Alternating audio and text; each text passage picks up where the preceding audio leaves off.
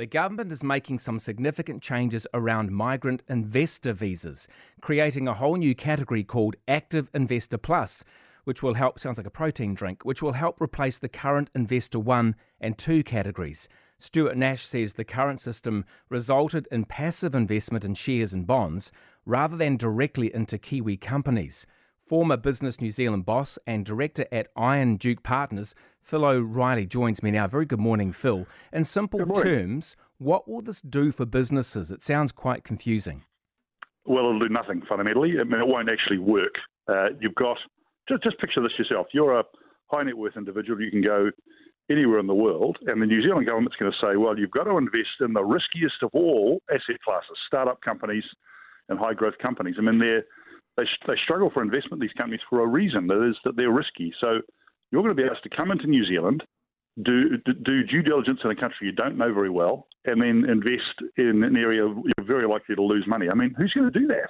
So in reality, it's just not going to work. Uh, so if you're, if as a government you actually want high net worth migrants to come to New Zealand, and the government says they do, well, this isn't the right policy. And I suspect it's been it's been put together by some people who don't quite understand business, or it's been put together cynically because the government doesn't want these migrants and actually puts up a puts up a set of rules that's just too hard to comply with. Either mean it simply won't work.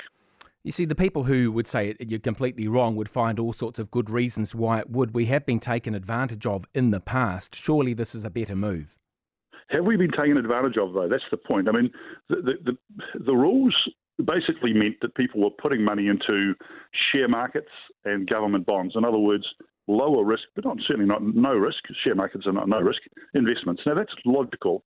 Uh, and MBIE's never done much research on this. The government's never done much research on what actually happens to these migrants once they're here in New Zealand. But international evidence suggests that they do keep investing and they do start investing in those riskier kinds of investments as they start to understand the country. But you've got to get them here first. But if you're suspicious of high net worth individuals coming here and investing, then then you'll say, well, they're going to rip us off.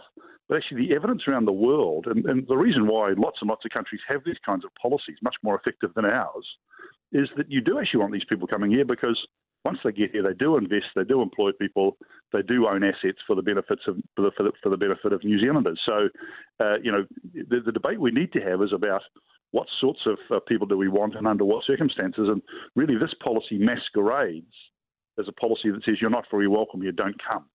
We've got a government investing heavily like never before in consultants, which is driving everybody bonkers. Shouldn't they be investing in staff at Immigration New Zealand? Surely the problem really is the backlog in visas.